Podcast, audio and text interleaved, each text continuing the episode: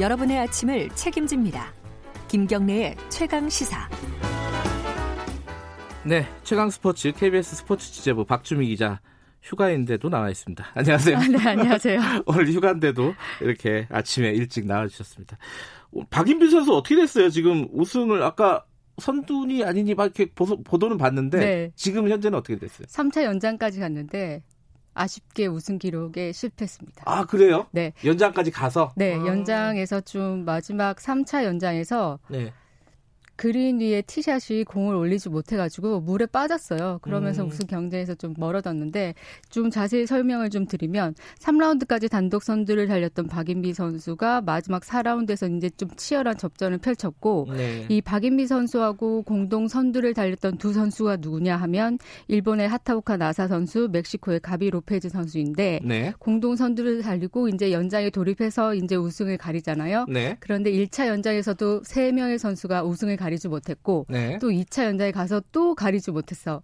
이제 세 번째 연장에 갔는데 세 번째 연장에서 박인비 선수가 티샷한 공이 물에 빠지면서 네, 보기가 되면서 아쉽게 우승 경쟁에서 멀어지면서 이제 탈락을 하게 되는 건데요. 네. 이번 대회가 사실 박인비 선수에게는 좀 중요했던 게 LPGA 투어 통산 20승이 걸려 있는 대회였고 네. 그리고 박인비 선수가 이제 이 20승이라고 하는 게 지금은 은퇴했죠. 은퇴한 박세리 선수의 25승에 이어 한국 선수로는 LPGA 투어의 20승 고지에 오르는 그런 기록을 남기게 되는 거였고 네. 또 박인비 선수가 2018년 3월 이후로 우승한 기록이 없어서 참 오랜만에 우승이다.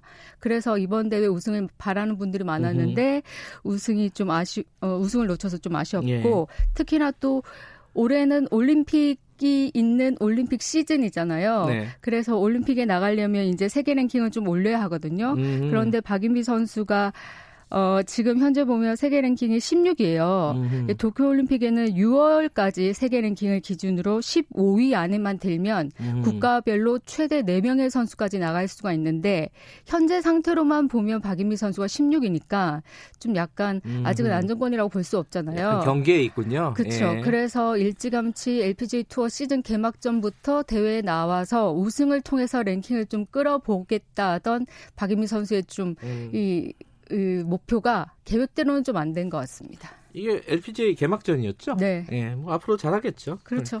자, 올림픽 축구 대표팀은 어떻게 되고 있습니까 지금? 요르단하고 네. 이겼죠, 요르단? 네. 8강에서 어제 요르단과 8강에서 만나서 극적으로 정말 극적이었어요. 승리를 거두고 4강에 진출해서 이제 네. 올림픽 티켓 확보가 이제 눈앞에 보인다 이렇게 볼 수 있는데.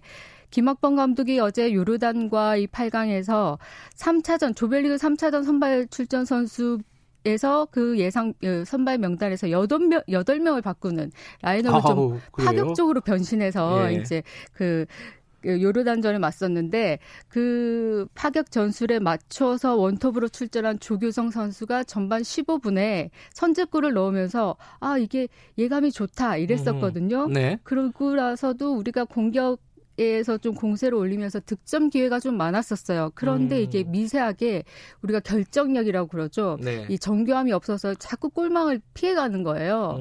그래서 전반에 좀 아쉽다. 추가 득점이 한 2골은 더 나왔어야 하는데 이런 네. 아쉬움이 있었는데 그 2골을 넣지 못했고 그래서 1-0으로 전반을 마쳤고 그러다가 오히려 요르단의 공세가 후반에 밀리면서 1-1 동점골을 허용했습니다. 후반 30분에. 그러다가 이대로 연장 가는 거 아니야? 하는 위기 속에서 이동경 선수가 극장골을 터뜨렸는데요. 후반 추가 시간. 정말 경기 종료 휘슬이 울리기 직전에 터뜨려가지고 2-1 승리를 거뒀습니다. 호주와 4강전 하는 거죠? 그렇죠. 언제 하죠, 이거는? 모레 밤에 합니다. 네. 밤 10시. 이것도 기대해 보겠습니다. 네. 오늘 말씀 감사합니다. 네. KBS 스포츠 취재부 박주미 기자였고요. 김경래 채널사 1부는 여기까지 하겠습니다. 잠시 후 뉴스 듣고 8시 5분에 2부로 돌아옵니다.